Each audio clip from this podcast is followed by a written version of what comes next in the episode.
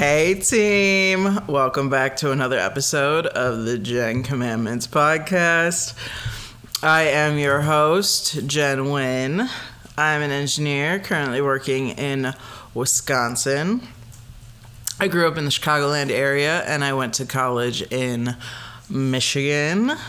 So today is, well, okay, I'm recording this on the 16th, so today is not technically my birthday, but when I release it, it'll be my birthday. So it's my 25th birthday. Woo! Yay! I love birthdays. I think they're so fun. I love celebrating my people on their birthday. I like celebrating myself on my birthday. I just think it's fun. So for the episode today, we're going to do 25 lessons for 25 years. I know that that's like, you know, cheesy, but I don't give a fuck. That's one of my lessons, actually. Dante's just zooming around, so don't mind him. Okay, so we'll get right. Is there anything I want to tell you guys about? I went to therapy last week. I started with a new therapist, and she's really cool. It was like an instant fit, and I think she and I are going to make a lot of progress. I think the focus for that is to work on my intimacy problems, ? So we're gonna do that, I think. Love that for me. But my first assignment in therapy was, my first assignment for therapy was to do something, to play like a child every day, or do something childlike every day, because I did not spend a lot of time as a child acting as a child. I didn't. I was very much... yeah, I don't know. So anyway, I don't want to get into it. But I got a Lego set and I put that together, and I got ice cream for dinner today.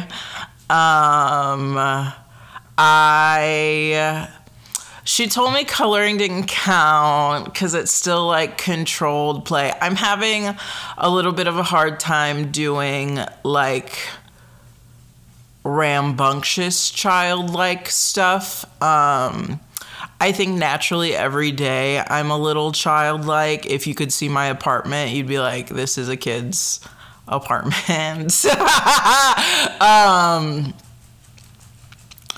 But I don't know. So I'm going to tell her about that, about how like it not being like where coloring is, you color in the lines. Lego is like putting something together. Like it's very structured play.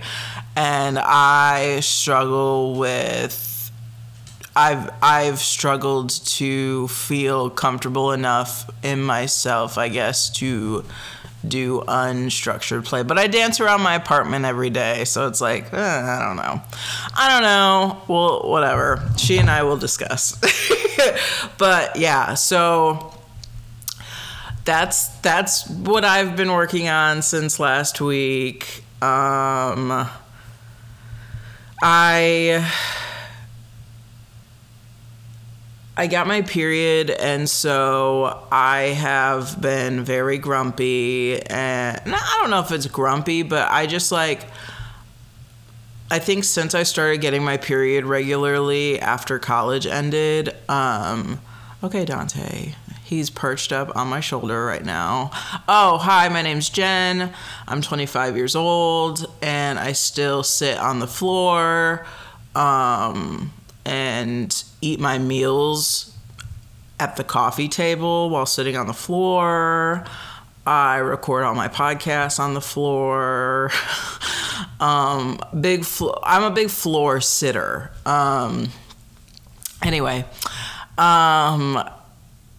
Y'all, I'm 25 years old. We're going to be all over the place today because I'm overwhelmed. But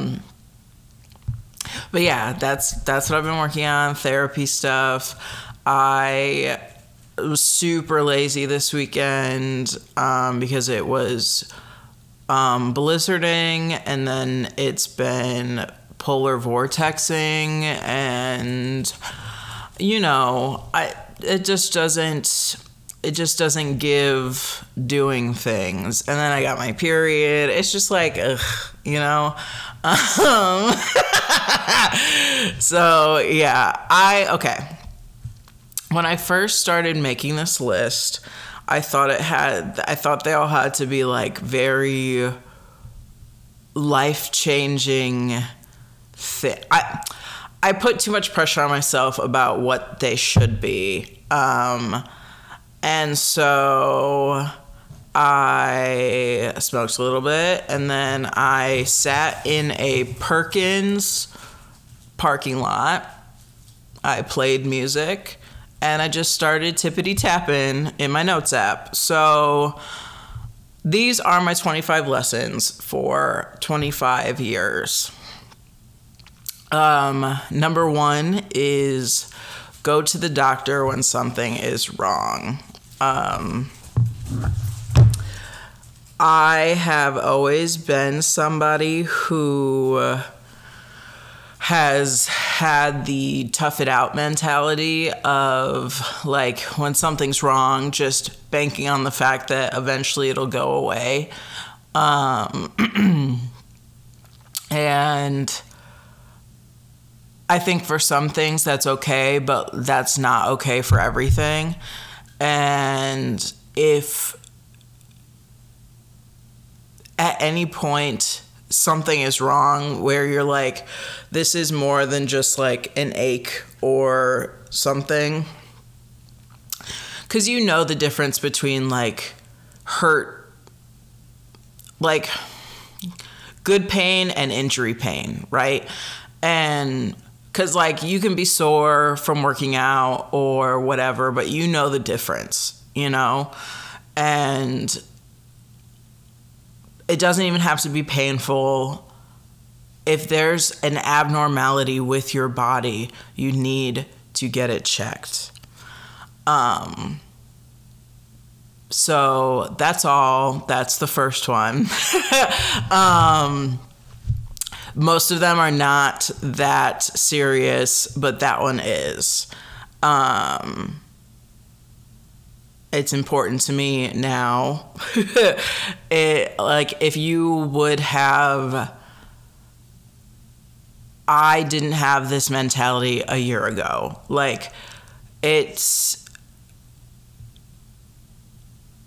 As I'm getting older, and I'm 25, I'm still young as fuck, but I am getting to the age now where taking care of yourself becomes more imperative for the longevity of your life.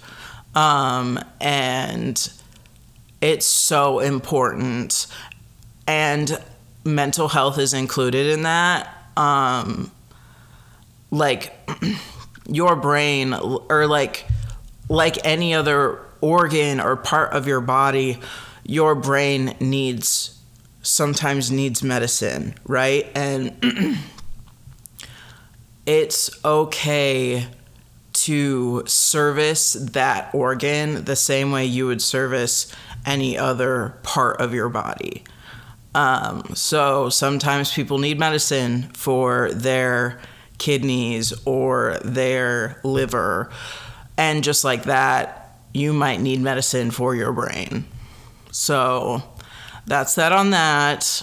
No shame. No, you deserve to live a long and happy life way more than you should feel weird or weak for going to the doctor. So that's that on that. Number two, similarly, number two is everything is that serious.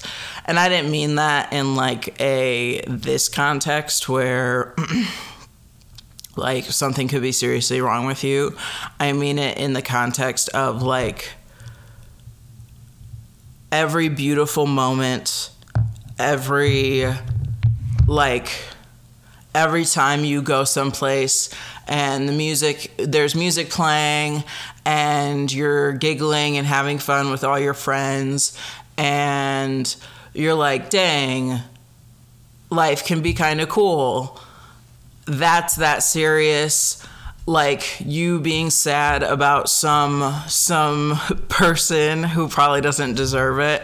It's that serious. Everything that you deem is important is that serious.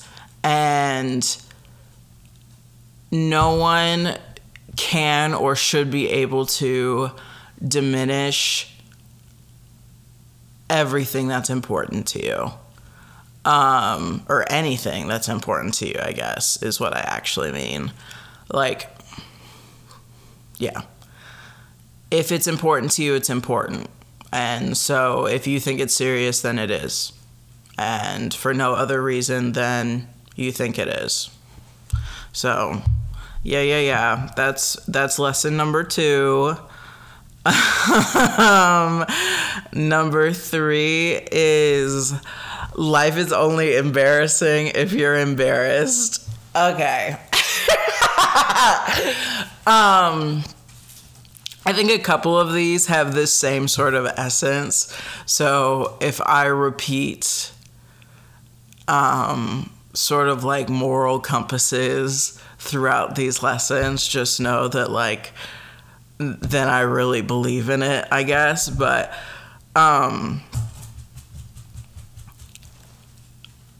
okay, so existing is fucking embarrassing sometimes. Just being alive. If you're somebody like me who has social anxiety or whatever, just existing is fucking scary. And it's like being scared of looking silly in front of coworkers. It's I don't know, doing something mildly embarrassing in front of people. It's stuttering while you're public speaking or whatever. Sometimes life is fucking embarrassing. But like, why? Because have you guys heard that like viral TikTok sound where it's like, I've never remembered anybody's body, good or bad, more like at the beach more than just like the moment I saw them or some shit. Anyway, the point is, sorry. The point is that everyone is so worried about being perceived. And I think because we're all so worried about ourselves, we never notice anybody else's other embarrassing shit. And like, I don't know, dude, I've just sort of started to give up on this idea that life is embarrassing. And like, I still hold that like generalized anxiety throughout my life. But like, no, I'm going to go dance at the club because I love dancing, and I'll look silly with my friends and whatever. Oh, one second. My friend she's flying back into Appleton. She has an update. One sec. Okay. Anyway, so the thing is like,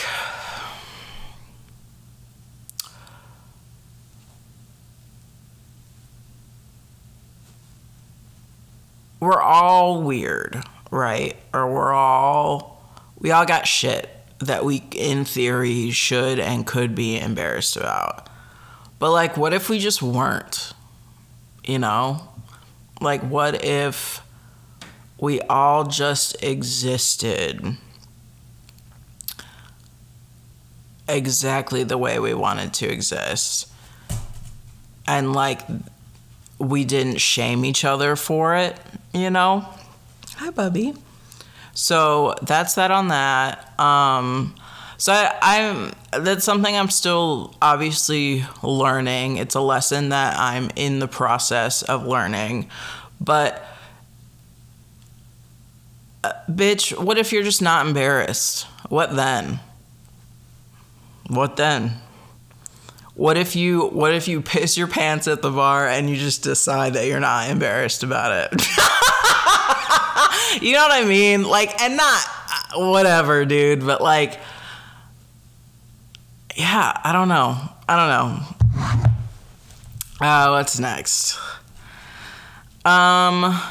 Number 4 is the why can't it be you mindset. I think for a long time, I would feel like, why should it be me, I guess? And I carried that for a long time, like when I first started college and like that sort of thing, like the imposter syndrome of it all. And I think recently I'm like, well, why not?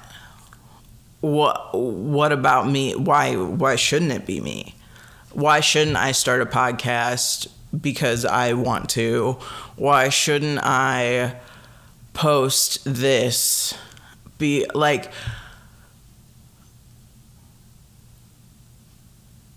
what? I don't know. Why is people do whatever they want all the time. Why can't I also? And like, obviously not in a disrespectful way to others or whatever, but like, why have I been so nervous to just be myself places for so long, you know? And yeah, I got a new job this year and I was nervous to apply because like it was a position to me that seemed like you had to be really tech savvy and like smart to do. And I was like, you know what? I was in a really bad situation and I was like, you know what? Why not? Why? Like, who is stopping me basically? And I think if you carry that confidence too of like, well, why shouldn't it be me? I think that instills a lot of trust in the people around you as well, where it's like, oh, well, she believes that she can, then I believe that she can. And I don't know, carrying yourself with confidence changes a lot for you, I think. And I like, I don't know. I like,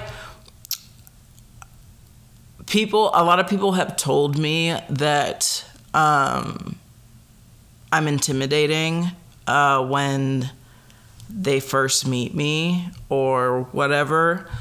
And so I think that in a weird way, I've been carrying that why can't it be you mindset with me before I actually felt that way, which is fine, I guess. I don't know. But I think actually starting to believe it has been really worldview changing for me. Why can't I go to China at 20? Why can't I go to New York City at 19 with one of my best friends? Like, just why can't I? Anything is yours to take, you know? And a lot of that. I don't know. That's best that on that. We could get into how, like, a lot of women miss out on opportunities because they don't have that mindset, and like how men will apply to jobs that they don't meet the job requirements for, but will still get it just because they are. And I don't know if it's cockiness. It's just like, it's that mindset. It's, well, why not? Why can't it be me? You know? So I don't know. Y'all get what I'm saying? I don't know if I get what I'm saying, but I hope y'all do. Number 5 is compliment people when you're out. This is something that will not only make the person receiving the compliment feel good, it makes you feel good. And I know that there's a lot of people with like social anxiety that are that might be too nervous to like do so. And like, if you're a straight presenting man, I don't know how well this would do for you either. If you're complimenting like women, I don't know. But as a woman, and most of you who listen are women,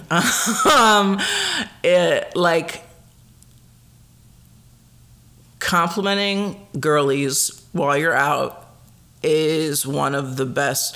It is one of my favorite parts of being a woman, personally. Like, I love hyping each other up. That's kind of my whole thing. One second. Sorry, y'all. Dante been on one lately. He's been in a teenager phase. What's next? I was talking about complimenting people while you're out. Yeah, do that shit. It's fun. And it's good karma. Like, that's not why you should do it, but like it is though. The next one, number 6, it's cool to care about things. Guess what, bitch? I care about every fucking thing. And I had a lot of people growing up who made me feel shame about that, who made me feel shame about being sensitive and like being an athlete growing up. That was not ideal. And like, not only that, but like G-Money would be like, if you want to stop like getting your feelings hurt, you're going to have to stop caring so much about things. And like would very much ingrain it in my head that like, it's a me problem. You know what I mean? Which is funny as fuck, because he was like way more sensitive, if not more so. Or like just as sensitive, if not more so. And so like, I don't know, dude, like, and he was the person that I, at the time, like I loved most in the world. And we'll get to like, he's a lesson in these 25 as well.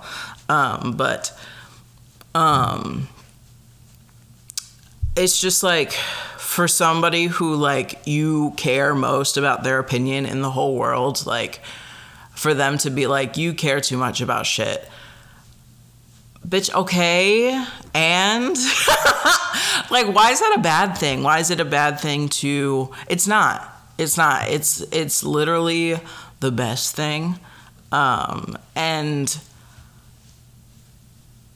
it's a gift to feel things so intimately and passionately.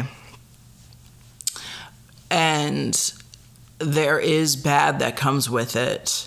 Like, caring so much about things can lead you to be disappointed about things and whatever. But it's worth it for the kind of love that you get to feel because of it. And like learning how to be really in tune with your emotions so that you can feel that wide range of emotion is so invaluable to me. Like you could not put a price on it, in my opinion. So that's that. What's next? 7 is find girlfriends everywhere you go. Pretty self-explanatory. Men and women. I think y'all need some fucking girlfriends. Girlfriends will give it to you straight. Girlfriends will not hype up your head if it's not a good idea. They might. But like, if you have some fucking real girlfriends who actually give a fuck about your well-being, like, you will be straight. I promise. Like, you're gonna be okay. Number 8 is be grateful. The next 3 really kind of all go together. 8, 9, and 10 are be grateful. No one owes you anything. And then you owe everyone common courtesy and respect. I think when these, in my opinion, these work together sort of as like a triforce, right? Of like, when you have no expectations of other people, in that sort of no one owes you anything mindset, you are always grateful for everything that you're given. You know that life is difficult, and if anyone does anything to or for you to help or aid your journey in life, it is a distinct gift. And on the other side of that, you have a human duty to be kind, courteous, and respectful of everyone around you. Now, the 2 that are, they're kind of contradictory, right? Of like, no one owes you anything, but you owe people this. I think that to be true, where like, no one owes you anything, but you owe people this. The reason why I think or know it to be true is that, like, if you don't have expectations of people doing anything for you, but you know that you're going to be respectful and kind no matter what, I think it puts you in a position where you don't take things very personally, but you know that you're doing what you need to do to be the best person that you can be, if that makes sense. And there's another one on here about, you know, like, I'll just wait. We'll talk about it when it comes up. So that's 8, 9, and 10. Be grateful. No one owes you anything, but you owe everyone common courtesy and respect. 11 is, if it's not absolutely yes, it's no. I mean this in regard to romantic partnership. I mean this in regard to, I don't know, any big life decision where like you don't know for sure whether it's the right move or not. I think obviously there are times where you'll never know 100% whether something is the right opportunity, but I do think that people in their heart of hearts know what the right decision for them is. And so unless your gut is telling you 100% yes, then chances are something's not right, you know? So that's which number is that? 11. Number 12 is, it's fun is enough of a reason. So I think for so much of my life, even if I did things just because it's fun, I felt a lot of shame for doing those things, where like I had to be doing something to better myself, or it is supposed to help with this or that or whatever. And like, because it's silly and fun is more than enough of a reason, you know? Like, Dante, what are you doing? Okay, he was being so distracting. All right, we're good. Jesus Christ. Okay. I was talking about it's fun being enough of a reason. That's it. That's all. Like, doing things just because it's fun. I think growing up poor or whatever, like, 'cause I was definitely not super on, like, we weren't like broke. But, like, we were struggling there for a little bit. I think you grow up with the mentality of, like, everything you do has to be for profit or for working towards profit, right? Or something, or working towards something that's going to benefit you in some way. And I want to get out of that. I want to get out of that mindset of like, that's the only reason we do shit around here. So Legos has been super helpful with that. I've done it once. I've colored a lot in the last couple, like, month or so.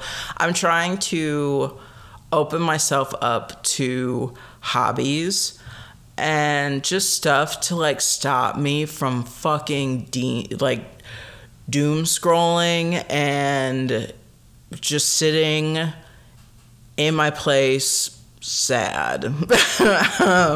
So that's what we're working on.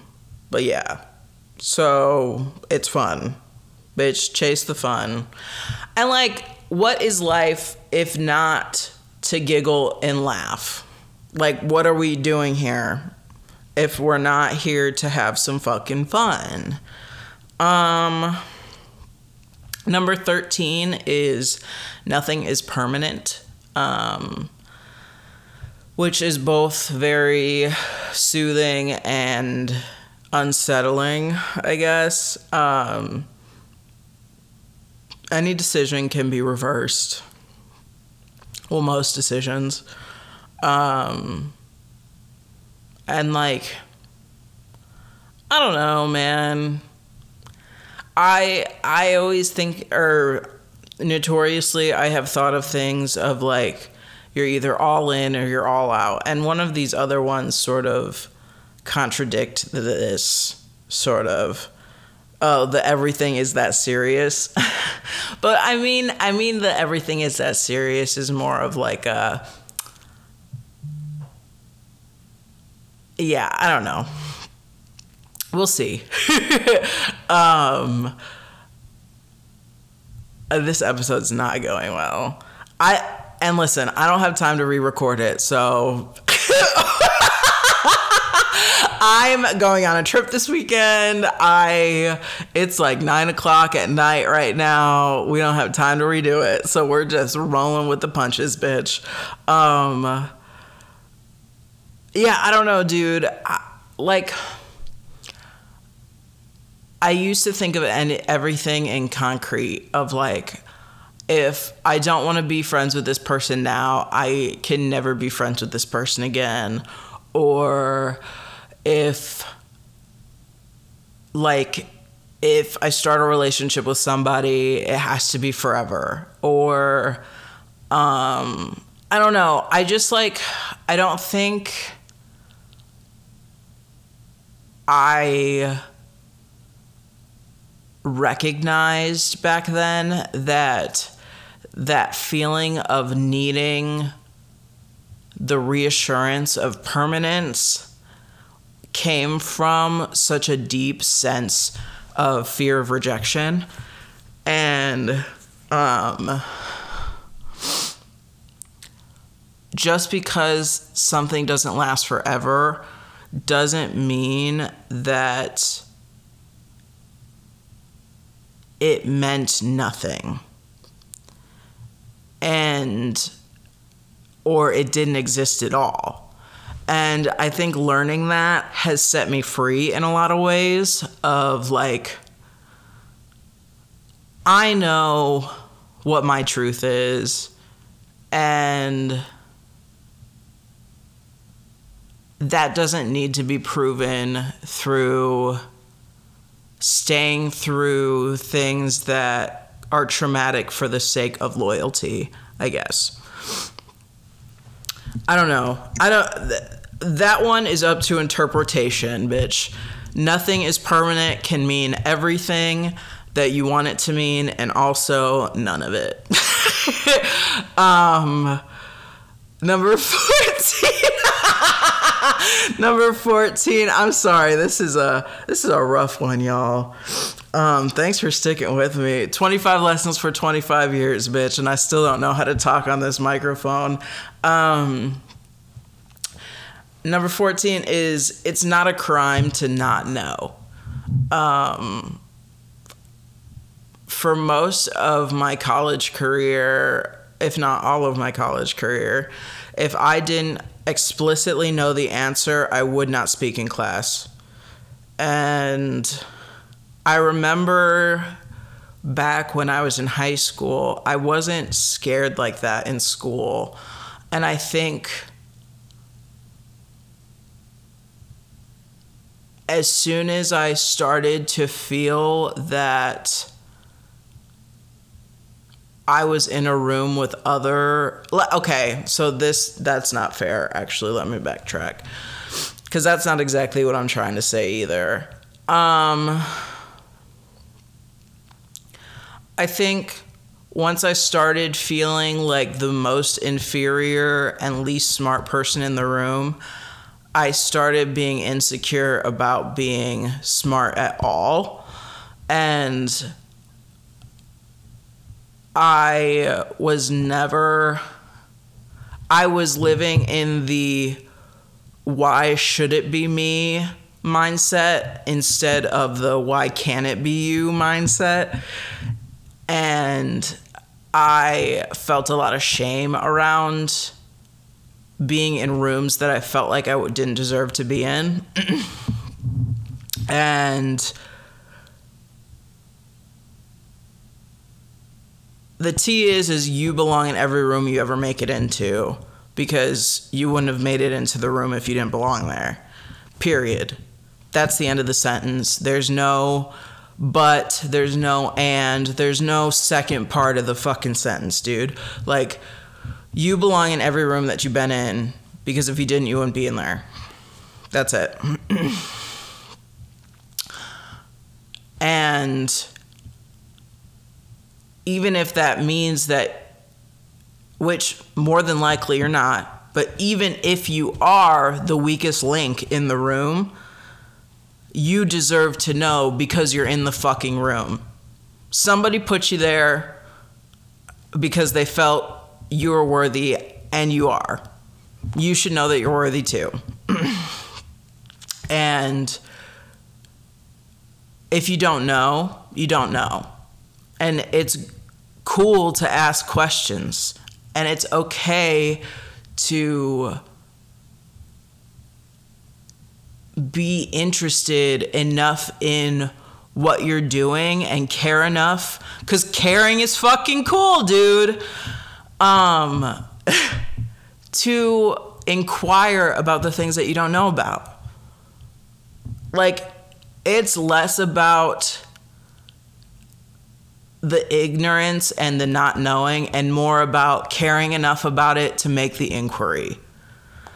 And you should always care enough to make the inquiry for yourself and for your relationship to whatever you're trying to learn. Take the steps necessary to do the learning that you want to do.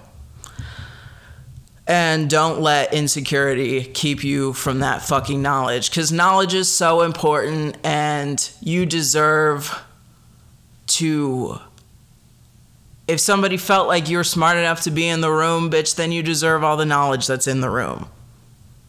It would be a disservice to yourself not to ask the fucking question.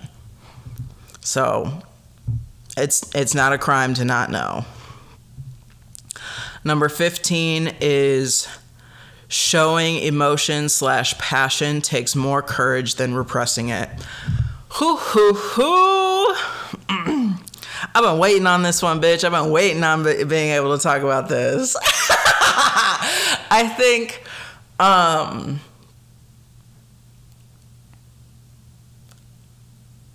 similarly to It's Everything Is That Serious,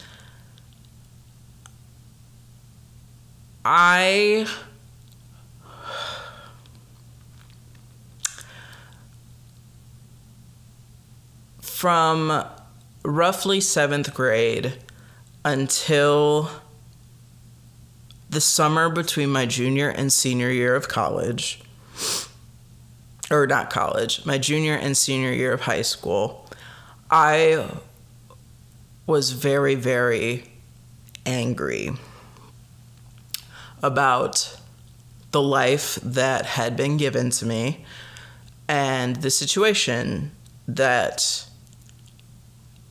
at the time, because I was religious, that God thought that I deserved or that I was strong enough to handle. And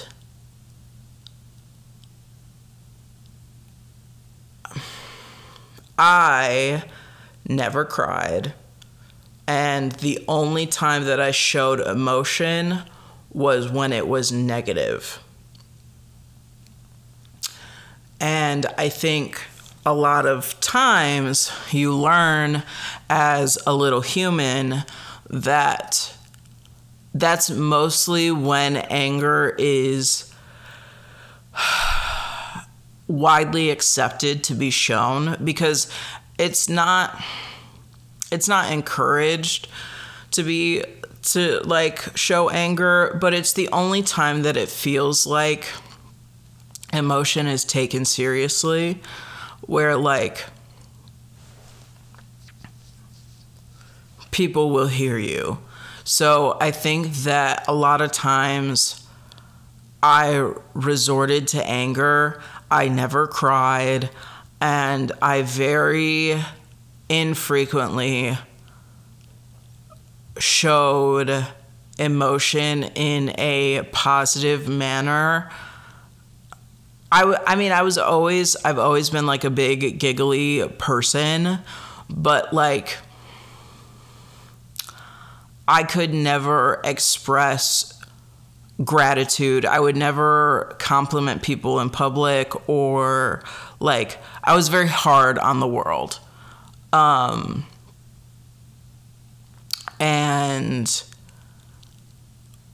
when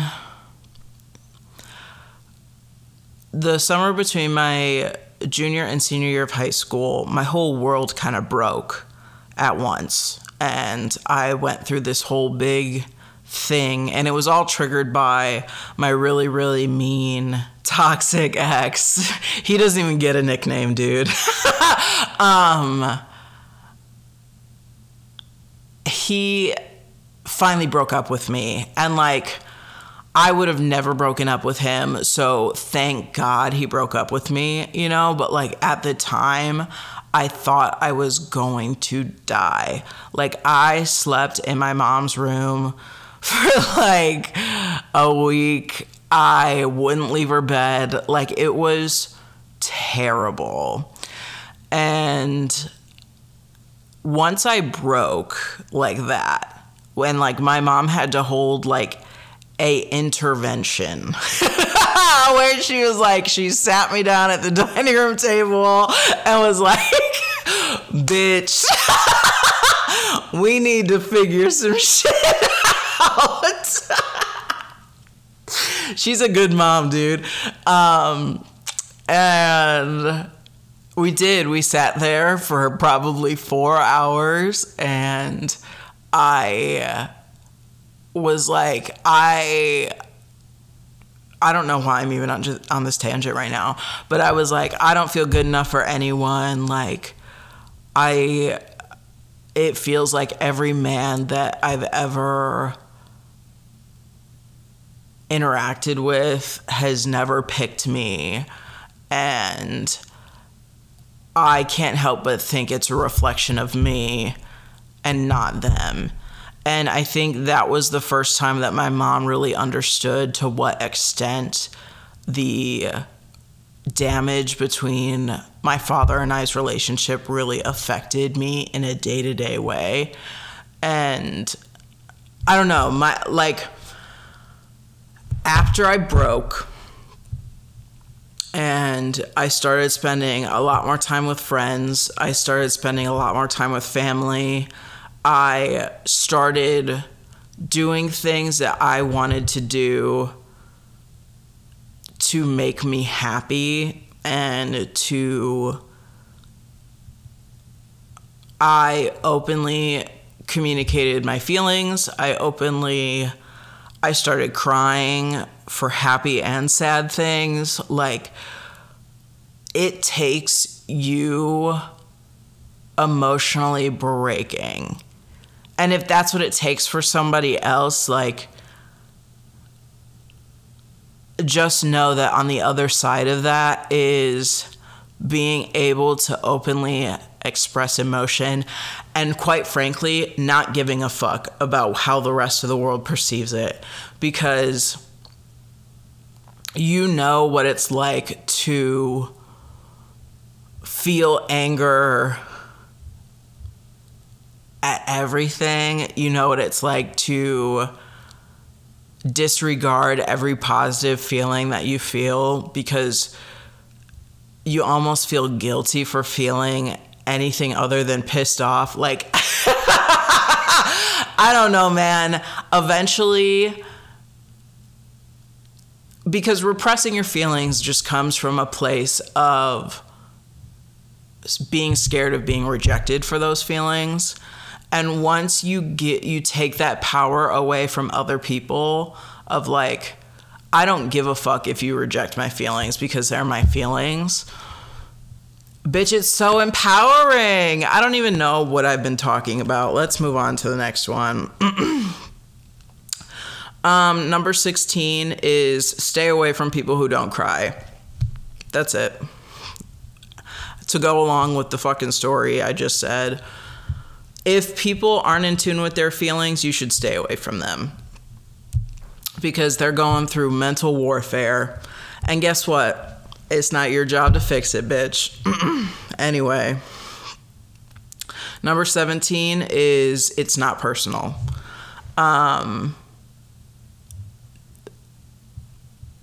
There's almost nothing that other people do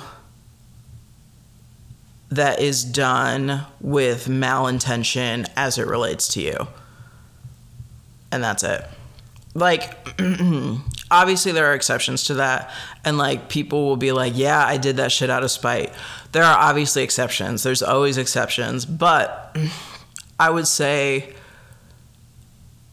generally speaking, people are only acting out of their own triggers and out of their own self-preservation tactics and based on whatever trauma they have. And nearly never does it have to do with you at all. At all, bitch. It almost never has to do with you. And so if you take that into consideration when dealing with complicated relationships with people, it becomes a lot easier to forgive those around you and lead with a pure heart as you navigate those relationships. Because for me, even if somebody really, really hurts me, I can be like, here's where that probably came from. And, like, even if that even if it still means that you never talk to them again, you can still sleep tight knowing that, like, you're just broken. And that's okay.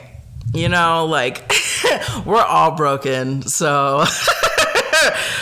Tee-hee. You know what I mean? Like, I don't know. Dang. That sucks. It sucks that your shit made you act like that and that hurt my feelings. That sucked. But, like, it's okay. You know, we can't win them all. Number 18 is smile when people make eye contact with you. Now listen, I be bitching constantly about how when I'm in stores, motherfuckers just be talking to me.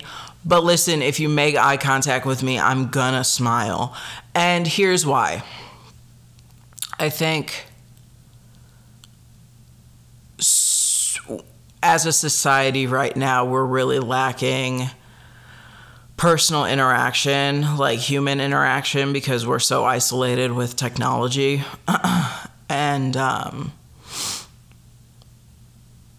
it's easy to just pop a smile. Let's brighten each other's fucking days. It's not hard. It's easy, dude. It takes a second. And sometimes they might start a conversation with you. Sometimes they might... Sometimes they won't. And, like, listen, this is another one where it's like, if you're a straight man, I don't know if you should do this, you know, because, like, y'all got a weird reputation, you know what I mean? Anyway.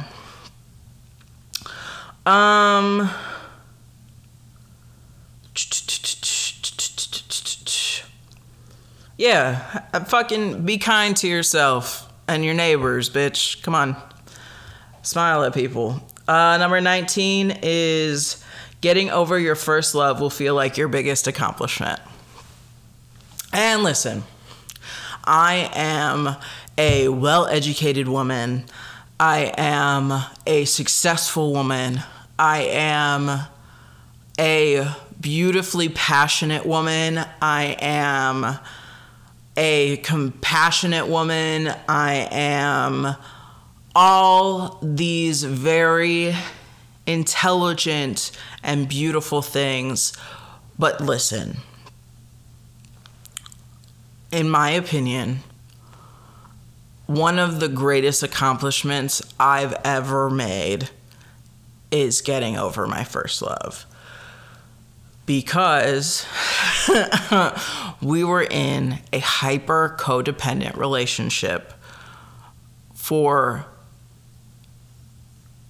at the time, half of my life. And in order for me to move on from my first love, shout out G-Money, I had to heal such specific traumas of mine. And I had to let go of this ideology of permanence. And so even though I have a bachelor in science, even though I am a 25-year-old woman who has her own apartment, her own car, her own dog, her own fucking, like, empire in the making, bitch. I see that as one of my greatest accomplishments because I really had to heal myself in order to move on from that. And to really see, because for a long time, I knew that this person was not my person, just from, like, a lifestyle difference point of view. But I had to, like, understand it in my heart. And obviously I still have days where I'm, like, nostalgic for And it's not even for him, it's for that sort of intimacy with somebody. But overall, I don't miss him anymore. And there's a part of me that feels guilty about that. That feels guilty that for so long also I didn't move on because I wasn't okay with, I felt as though if it was just left in my memory, then it didn't actually exist. And I know what existed. And I know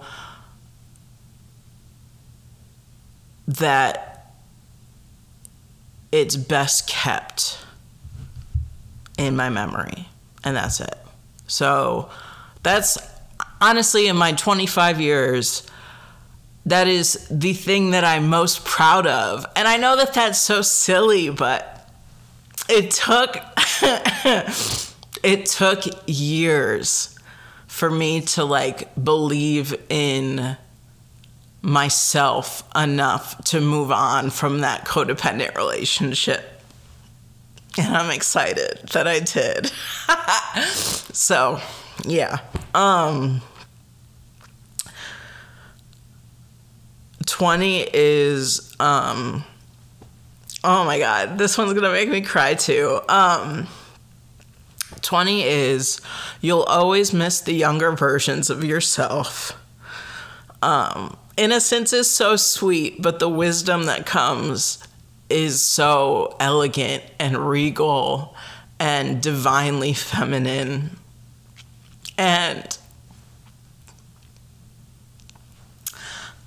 sorry, one sec. Okay.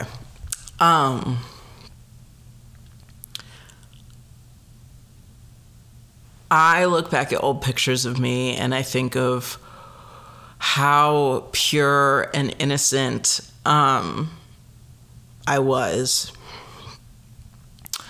But I look at myself today and I'm so proud of how much I'm so proud of how much I've grown and taken the things that make you lose innocence and turn them into strength and power, instead of allowing that stuff to make me bitter. And that's why I look back fondly on the innocent versions of me, but and I don't look at the future and the present as negatives. I look at them as I am learning and growing. And I think that there's power in that. And both are beautiful, but she always exists. Younger versions of you will always exist in your memory. And that innocence is powerful, but so is wisdom.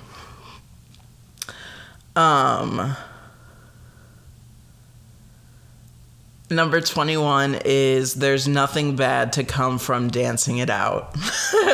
You'd be surprised at what dancing fixes. That applies to anything, honestly. I don't really need to expand on that one, in my opinion. Fucking the next time you're sad about some shit, dance it out. Throw on some headphones, bitch, and dance it out. That's all. 22 is, someone has to create the safe space, and it might as well be you. So whether that be, whether that be doing something maybe a little embarrassing to make the rest of the room feel comfortable, whether that be sharing something about yourself that might be a little embarrassing, whether, like, for me, it's so worth it to put myself on the line in regard to sharing my experience if it means that it creates comfortability with those around me to share their experiences. And because you would be so surprised at how many people in the world have not been in safe spaces before.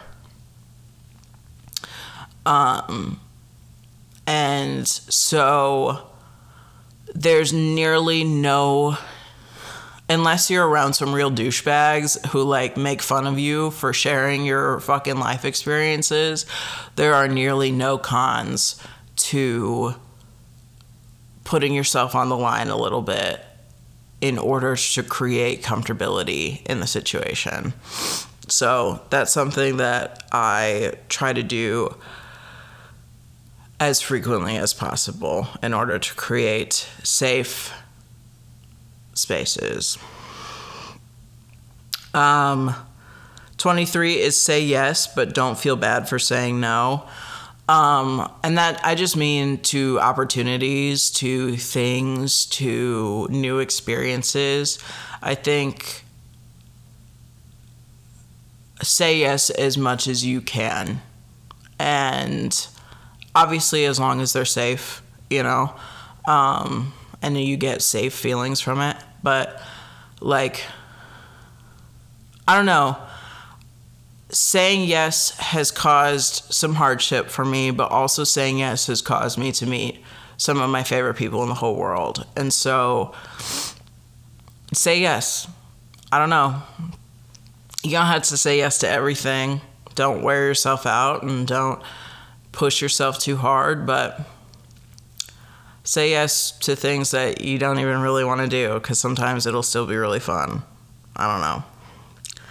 Make yourself uncomfortable, I guess. 24 is it's good to have boundaries, but you can also meet people where they're at. Life has given me a few circumstances where I have been able to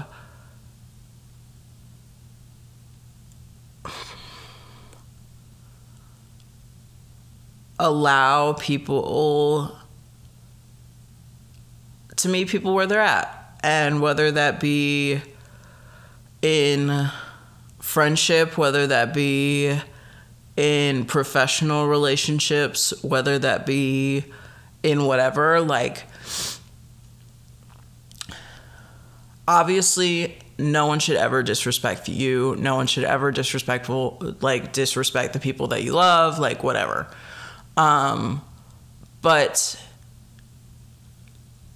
you can't expect people to be anyone but themselves. And that's something that my therapist, new homegirl, love her so much. That was something that we, that might be fuzzy, sorry. That's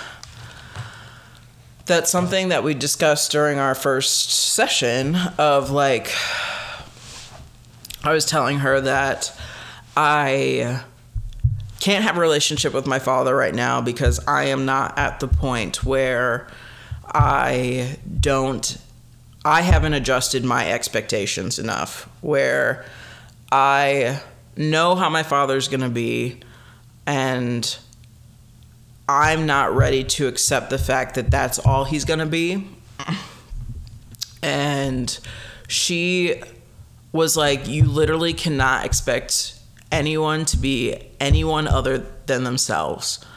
And you can decide whether or not they belong in your life, but in order to have and maintain successful relationships with people, you have to have no other expectations on them.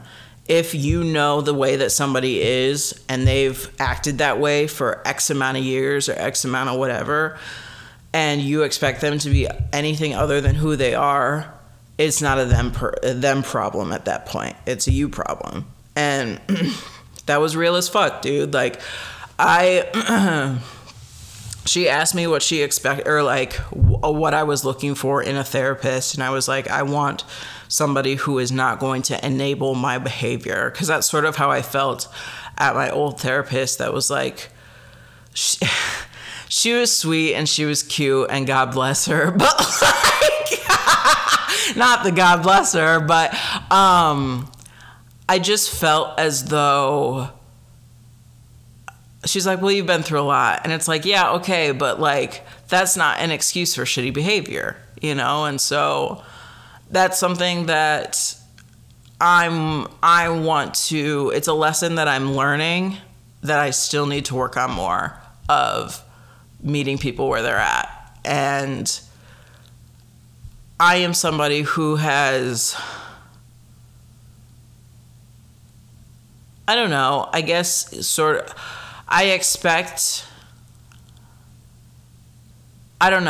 maybe I have sort of high expectations of the people that I love. And I'm coming to terms with that, and I'm figuring out how to establish boundaries while also figuring out how to navigate that those expectations need to diminish a little bit, you know? I don't know. We'll see. I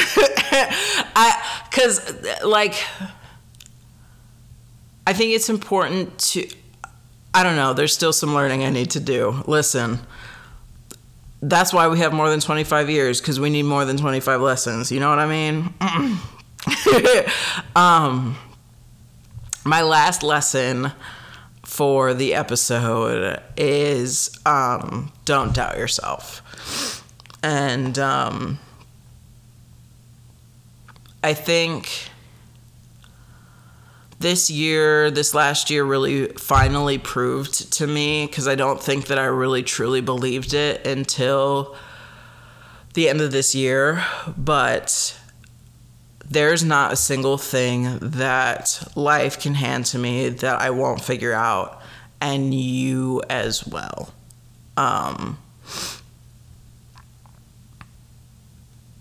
Humans are resilient, and we are created to problem solve and figure out how to survive. And if you're doing anything more than simply surviving, you're doing more than enough. And we are constantly clouded with so much information and allotted so much time to compare ourselves to everyone else in the world, and it's very easy to feel behind. But there's not a single thing that little fucking ape brain won't figure out, dude. And it's gonna be okay. You know, like,